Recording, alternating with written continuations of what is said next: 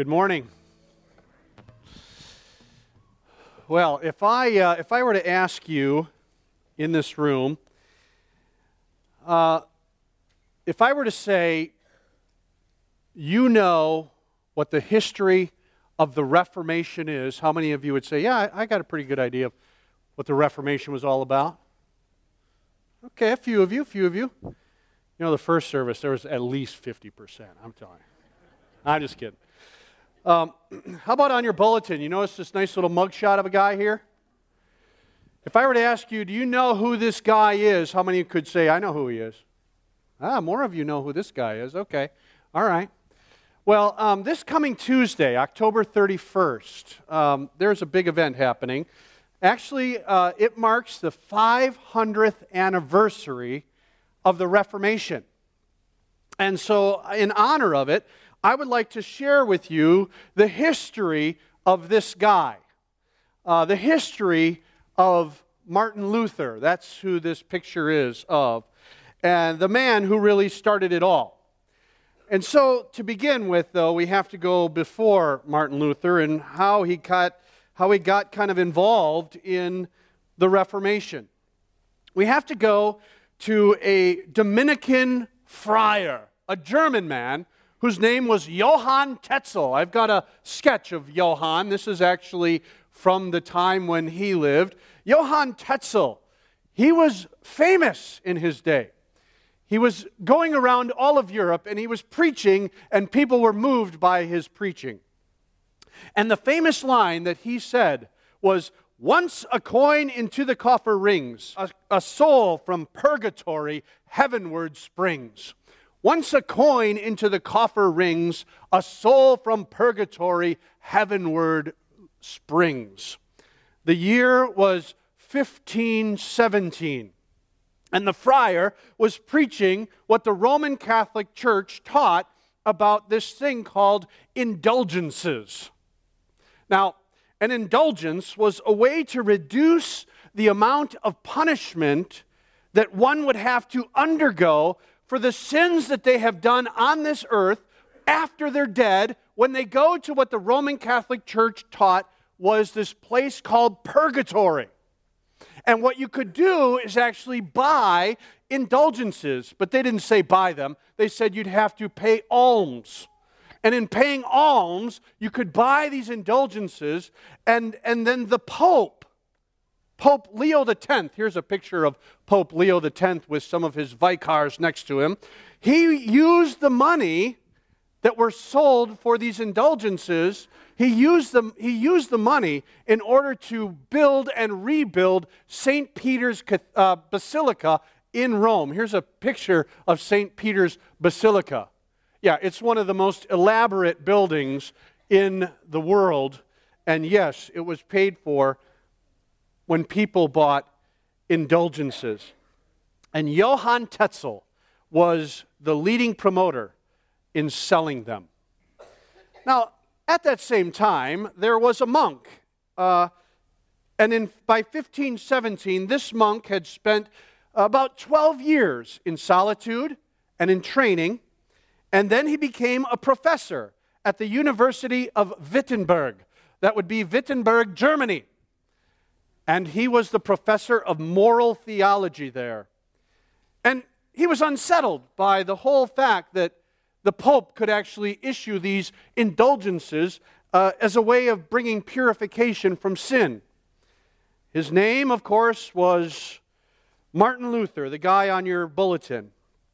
He wanted to have a public debate with the church around what he saw the Pope as doing wrong. His, his main question to the church was did the Pope have the right to issue indulgences? Did the Pope have the right to actually say your punishment in purgatory can be reduced by X amount depending on how many indulgences you buy? So, on the eve of All Saints' Day, and All Saints' Day has been celebrated way, way, way back, even before 1517. All Saints' Day, by the way, is November 1st. And on the eve of All Saints' Day, and by the way, saints back then could be called hallowed, those people who were hallowed, or All Hallows Day. And the eve of Hallows Day would be Hallows Eve.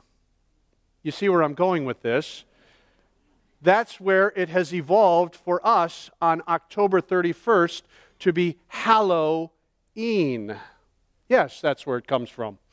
But back on October 31st, 1517, on Hallows Eve, Martin Luther posted on the church in Wittenberg a document that would change the world. The document is called his 95 Theses, or his 95 disputes that he wanted to take up with the church. Why did he want to take it up with the church? Because he wanted to bring about reform in the church. Hence the word, the Reformation. Little did he know that that document would be copied and distributed all throughout Europe, and ultimately it would split the church right down to our present day.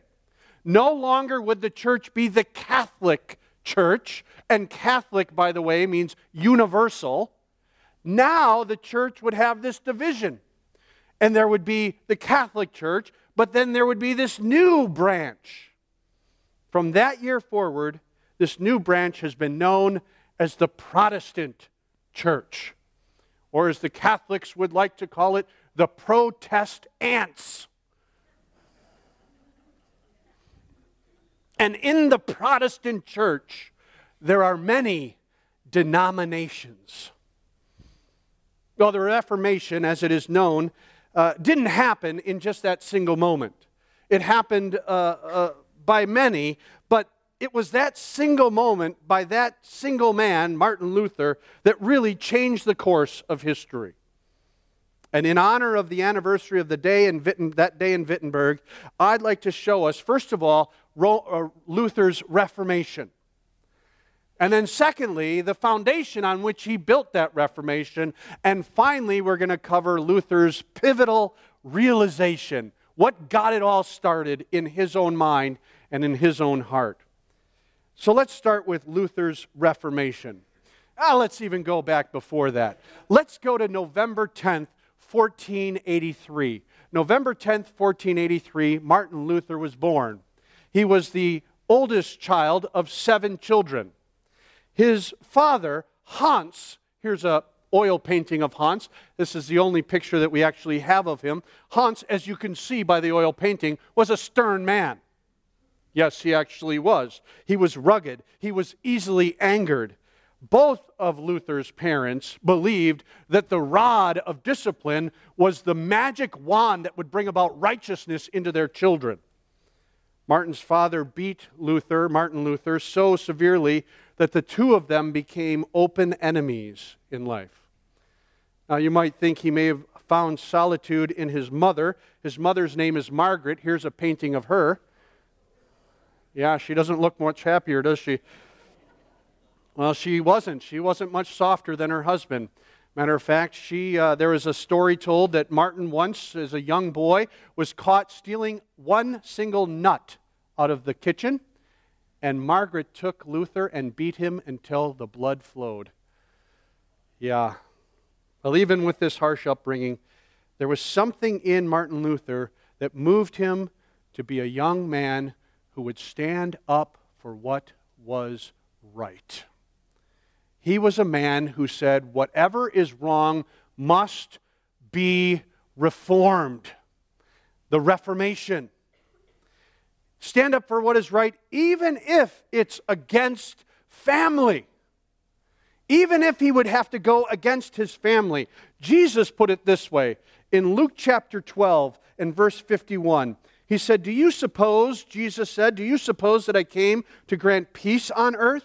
I tell you no, but rather division.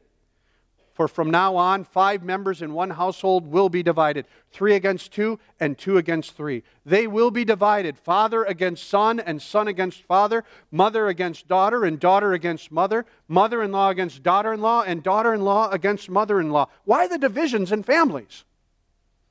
Why would Jesus say, When I come, I am going to bring division in the family. Why? Because someone in the family would decide to stand up for what is right. Martin described his dad as a strict judge, a miserable man who thought he was always right. and he was always angry. And those he knew in his own mind, he condemned them to hell.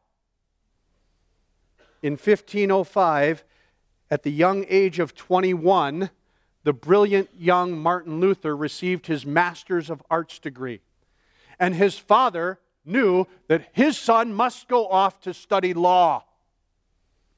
But this is the first time when Martin Luther would stand up for what is right and stand against his father's wishes. Instead of going into law, Luther decided to become a monk. His father was not happy with it. And it wasn't as noble as you might first think. Um, actually, what spurred it on was uh, Martin Luther was in the middle of a thunder and lightning storm, and uh, there was a time when lightning and thunder crashed at the same time and scared him. and he thought that God was speaking to him in that, that he must focus on salvation, that he wasn't quite sure, you know, what was going to happen if he were to, to die. And he thought the only place where he could go and commit his life to focusing on salvation would be within the four walls of the monastery. And so he made a vow, not to God, no, he made a vow to St. Anne that he would become a monk. And he did. You know, for many of us, I think some of our greatest challenges that we face have to do with family. I mean, some of us, I know, were raised by a very strict father or by a manipulative mother. Uh, there are wrongs that are in the families that we know as family secrets. We're not supposed to let anybody else know. Others have pressure put on them by their families in one form or another. You've got to keep the family traditions. You've got to keep the family religion. You, have got to make sure that you never disrespect the family's ways. And like Martin, God is calling us to a reformation where we uh, have to stand up for what is right, even if it goes against our families. Is that you? It has been for me. My family, my extended family, doesn't align with some of my views that I hold to. But I say I must stand up for what does God's word say? Today, I hope, just might be the day of reformation for you and for me. Martin Luther was a reformer. When he saw something that was not right, he stood up for what is right. First of all, against his family. Secondly, he stood up even if it was against those in power. I think Martin got his uh, influence probably from the Apostle Paul. The Apostle Paul uh, had a guy he was mentoring. His name was Timothy. And Timothy was a young pastor. And the Apostle Paul talked about how when he stood up for what was right, what the consequences of that would be. In 2 Timothy chapter 3 and verse 10, we read these words from the apostle Paul to Timothy. He said, "Now you followed my teachings, uh, my teaching, conduct, purpose, faith, patience, love, perseverance." And then get this in verse 11, persecutions and sufferings such as happened to me at Antioch, at Iconium, and at Lystra. Now, let me just tell you the persecutions and sufferings that the Apostle Paul experienced at those three cities. You got to go back to Acts chapter 13 and then into Acts chapter 14 to read about it. But the Apostle Paul, when he was getting started, he was in Antioch. Now, Antioch is in the upper northeast corner of the Mediterranean Sea.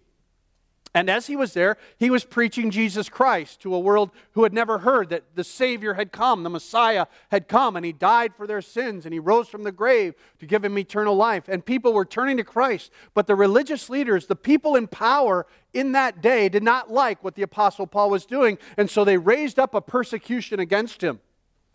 And he heard it was going to happen, so he left Antioch and went to Iconium.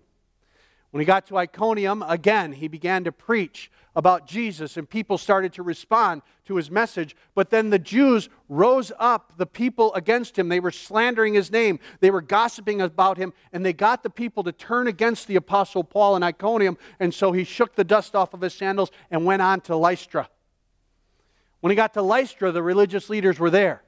And they again stirred up the, the people against the Apostle Paul to the point where a mob captured him, drug him out to the uh, outside of the city gates, and stoned him, threw rocks at him, and left him for dead. That's why the Apostle Paul wrote these words. Look at verse 11 as we continue. What persecutions I endured. Oh, yeah, he did. And out of them all, the Lord rescued me. Now, listen to verse 12, because this is about you and me. Indeed, all who desire to live godly in Christ Jesus will be persecuted. Luther stood up against the rulers of his day, and he knew persecution. On April 18, 1521, Luther was brought to what was known as the Diet of Worms. Worms, by the way, spelled W O R M S. Don't say worms. Use your German. The diet of worms. Yes. Or other, otherwise known as the assembly in the city of Worms. Luther thought he was going to finally get his chance to debate the Catholic Church, the church at the time. Uh, and yet, when he got there, it wasn't a debate, it was an ambush. Yeah, they called him to take back and to reject everything that he said and wrote against the Roman Catholic Church. I love Luther's response. I actually have it up here for you. Uh, he said to them, Unless I'm convicted by the testimony of sacred scripture or by evident reason, I do not accept the authority of popes and councils, for they have contradicted each other. By the way, he's standing before the pope, he's standing before the councils, he's actually standing before the emperor, Charles V. He's, he's, I mean, all the big shots are there. My conscience is captive to the word of God. I cannot and I will not recant anything, for to go against my conscience is neither right nor safe. God help me, amen. Ooh. That's a guy of courage right there. Well, about two and a half weeks later, on May 6th of that year, the church charged Luther as a heretic. And he had to flee into hiding, even though the church and the society said no one was to harbor him. And all of his followers were condemned, and all of his books were to be burned in order to erase the, the even thoughts of this man named Martin Luther from history. How'd they do? Yeah. Well, unlike today, the church and the state back then were one. They were of one mind.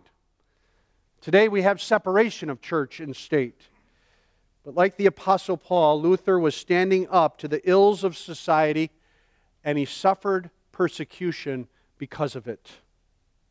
Are we willing to do the same? Hmm. Will we stand up against drug dealers who are killing our children? Will we stand up against sex traffickers who are killing the hearts of our children? Will we speak out against the murder of the unborn? For abortion still continues to this day.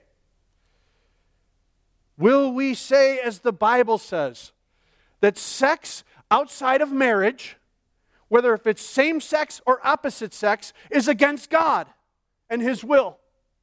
It's wrong. Will we stand up for justice? Will we speak for the innocent? Will we speak the truth boldly? Will we go public to live for Christ? Will we stand up for what is right? Will you and I be reformers in our day and age when we see that reformation must happen? Will we do it? Luther was a reformer. But he didn't just reform for the sake of reformation, he had a firm foundation on which he stood. In our world, what, what foundation are people building their lives on? Really? I mean, in, in Luther's day, it was the church. What the church said, that's what they built their lives on. I think for us today, uh, many people would think, well, I'm building my life on my individualism. You know, I, I have my opinions, and, and so I'm just standing on what I believe. Well, that might be what you think. The reality is, we're all influenced by something. Nobody grows up in a vacuum and just sort of creates their own view. I think they're influenced by their upbringing. We are. Influenced by our education, influenced by our peers, influenced by the society around us. Luther was convi- convinced that the world that he lived in needed to be influenced by the Bible. The Reformation, the foundation of the Reformation was to stand on the Bible. The Bible ought to be our foundation. That's what the Apostle Paul actually told Timothy. If you just jump down a few verses from where I read before in, in chapter 4 and verse 1, Paul writes to Timothy, he says, I solemnly charge you in the presence of God and of Christ Jesus, who is, the ju- who is to judge the living and the dead, and by his appearing in his kingdom, preach the word. Be ready in season and out of season. Reprove, reprove, rebuke, exhort with great patience and instruction.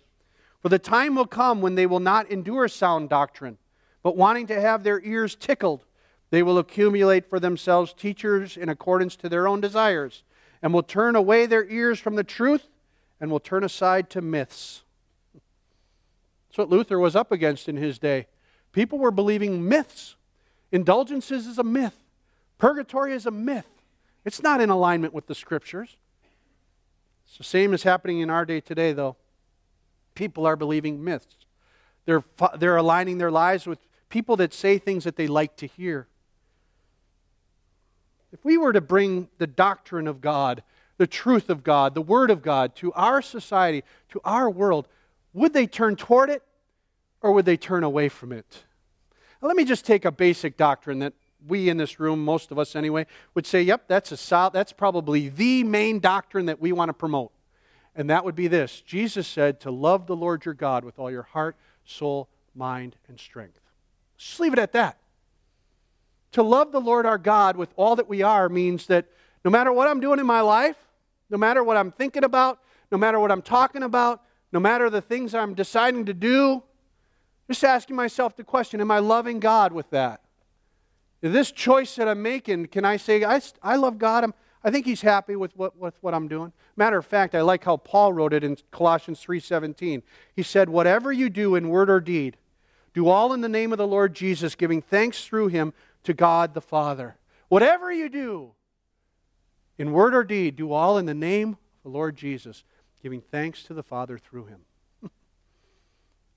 do people you say this is how this is how you should align your life.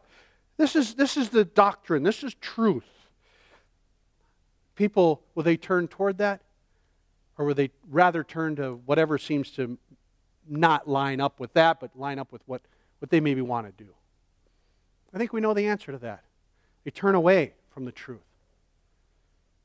man, to get the Word of God in the hands of people.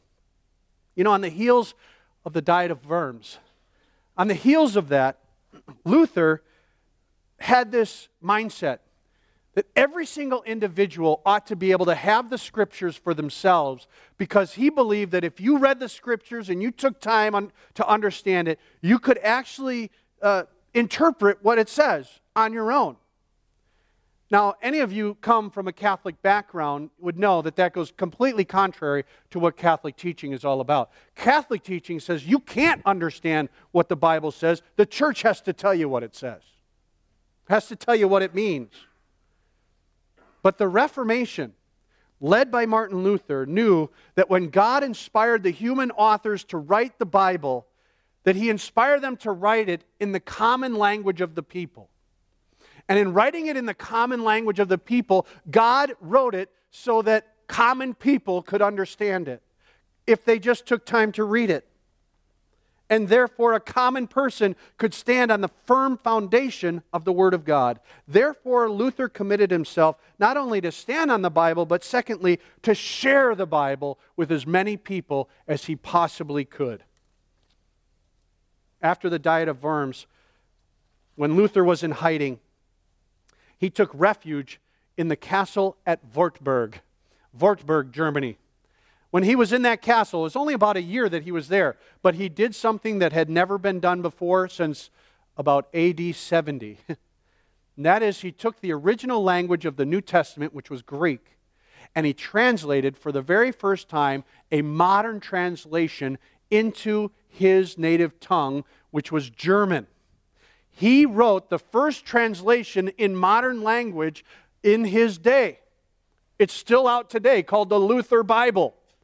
And actually, before that, you had to know the original languages. You had to know Greek or Hebrew or Aramaic to read the Bible because it wasn't translated. Or you could know it in Latin. The Latin Vulgate is what happened in AD 70. And so, uh, wait, Latin Vulgate. I think it was 70 BC, not AD. Well, you look it up. 70 something. Anyway, uh, that's not even in my notes. That's what happens when I leave my notes. I just start to think on my feet, and that can get me in trouble. So, anyway, so, so he took that time to translate into German. And the way he did it, it's interesting. He went incognito. Uh, when he was in hiding, he grew out a big, huge beard, and he went into the town and he went into the marketplace and he listened to people talk and he wanted to see how they turned a phrase. He wanted to see how they used the German language. And he took that common language of the people and he translated the New Testament from the Greek, as I said, into the German. He did what he could to make the Holy Scriptures accessible. Today, the Holy Scriptures are accessible. I mean, just pull out your phone. No doubt you've got a Bible app on it, probably. Or, you know, they're in the pew ahead of you. You know how we always say? Feel free to grab one if you don't have one. They're all over the place. Yet, even though the Bible is everywhere, it seems sad that in our nation, so few people have it as the foundation for their lives. How can we get more and more people to live in its truth? How can we steer people away from living under lies, you know, under false false thinking, under deceptiveness, the thievery of deception. How can we get people to become people of the book, the good book, to put their lives under the authority of the Bible? It was a driving force for the Reformation. Man, I wish it was a driving force for us today. Well, finally, let's end by talking about the hinge of the Reformation. It was Luther's pivotal realization. And it was when he was reading Romans 1:17 and in the middle of Romans 1:17 there's this quote. It says, the, "But the righteous man shall live by faith." I have to take you back to the beginning when Martin Luther first became a monk. He read those words and he understood them as the Catholic Church taught them. That in order to be a man of faith, you had to be righteous. And so he took his new life of being a monk seriously. Later in his life, he said, If ever a monk could reach heaven through monkery, it was I. Martin Luther, in those early years, he recited prayers over and over and over again. He would read the scriptures for hours and hours and hours. He would freeze in his unheated cubicle. He would fast for days and for weeks. He even scourged himself, flogging himself to try and make himself more righteous. On one occasion, when he wasn't seen for days, his friends broke into his cell and found him lying on the floor, senseless from praying and reading and not eating and freezing. He was shivering in the cold. They put a blanket around him, began to sing hymns to him, and warmed him up and fed him and got him back in his right mind. Try as any of us might, Luther could not get righteous enough. He would grow to truly hate that word righteousness because he was taught that God is righteous and he punishes unrighteous sinners. Luther knew he could not live by faith because he could not get himself to be righteous. around the year 1515, about 10 years later, Luther returned to Romans 1:17, and slowly the truth unfolded before his eyes. Faith doesn't come through righteousness, but righteousness comes through faith. We're not made right before God by doing right. No good work could ever atone for our sins or could remove the guilt before God for not measuring up to his holy requirements. You know, even if we lived during Luther's day, what was preached by Johann Tetzel was if you want to be righteous, then buy your loved ones out of purgatory. Now, if you heard that and you didn't know what the truth was, you'd think, oh, that sounds like a really loving thing to do. That sounds like a really righteous thing to do. If I want to be righteous, I better go buy some indulgences. Yeah, I want to help my loved one spring heavenward out of purgatory. But the Reformation taught us, starting with Luther, that only faith in Jesus and what he's done for us, when he died on the cross to pay our penalty, that was what satisfies God's holy justice, his holy conditions. Faith alone, in Christ alone. That's the only way to spring heavenward. Before the Reformation, striving for holiness was a way to get people to live a certain way, to live the way they ought to live. Since the Reformation, the way of life is through faith, through trusting in Jesus, trusting that his death satisfies God's holy justice. And then by walking in faith, by faith in him as his companion, trusting him daily to align our lives with the scriptures, the truth of the Bible. I hope for us, in honor of the 500th anniversary of the Reformation, I hope for us that today might be a day of reformation for us. That where we would stand up for what is right, even if it's against family or against the powers that be, no matter what and that we would be building our lives on the firm foundation of God's truth, the Word of God, the Bible, and that we would be encouraging others to do that as well. And third, that we are trusting in Jesus Christ alone for our eternal life. Living our lives then, not trying to be righteous, but living our lives by faith in Him, that He would grow us that He would mold us, that He would use us to go and serve Him. I hope today would be the day of reformation for us, where we, men and women, boys and girls, where we would be committed that where we see reform that needs to happen, you and I would be used by God to bring about that reformation in our day and age.